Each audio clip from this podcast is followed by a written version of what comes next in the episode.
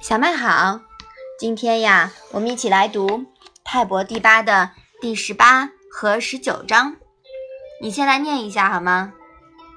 子曰：“巍巍乎！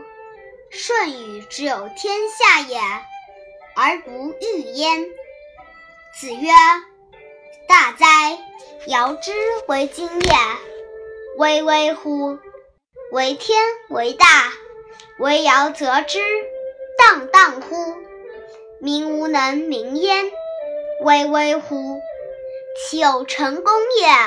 患乎！其有文章。巍巍是什么意思呀？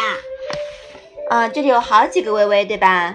嗯，巍巍啊，是崇高、高大的样子。则是什么意思呀？则呀，是效法为准的意思。荡荡是什么意思呀？荡荡呀，是广大的样子。明是什么意思呀？明呢，是形容、称说、称赞的意思。焕是容光焕发的焕吗？嗯，对，差不多。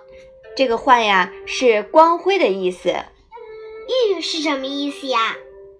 玉啊，是参与、鞠躬、占有的意思。好啦，那现在轮到我来考你啦。这里呀出现了好几个尧、舜、禹，是不是啊？嗯，我记得之前也讲过他们，他们分别都是谁呀？舜是传说中的圣君明祖，禹是夏朝第一个国君，也是大禹治水的禹。传说古代时。尧上位给舜，舜后来又上位给禹。那尧呢，是中国古代传说中的圣君。这一章是什么意思呀？孔子说：“多么崇高啊！舜和禹得到天下，不是夺过来的，也不会独具不传。”孔子说。真伟大啊！尧这样的君主，多么崇高啊！只有天最高大，只有尧才能效法顺应于天道。他的功德多么广大呀！百姓们真不知道该用什么语言来表达对他的称赞。他的功绩多么崇高，他制定的礼仪制度多么光辉啊！孔子对尧舜禹的评价还是很高的，是吧？嗯。那这里孔子所讲的话呢，应该是有所指的，因为当时啊，社会比较混乱，政局很动荡，弑君啊、篡位啊这种事情屡见不鲜，都想将江山据为己有。其实我们在之前也讲过，对吧？嗯。那孔子。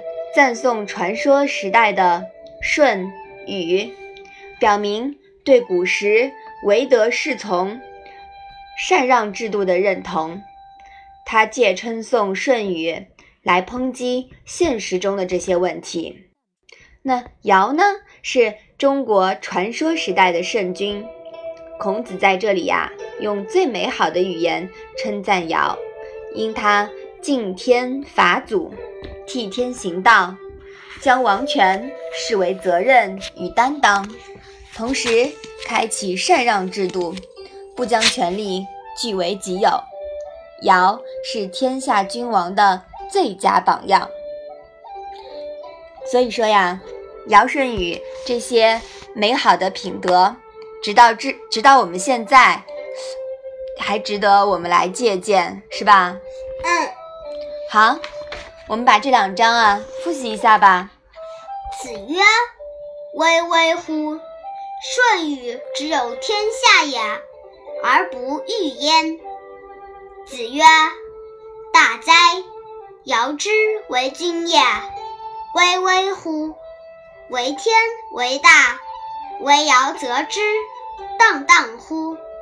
民无能名焉。巍巍乎，其有成功也；焕乎，其有文章。好的，那我们今天的《论语》小问问就到这里吧。谢谢妈妈。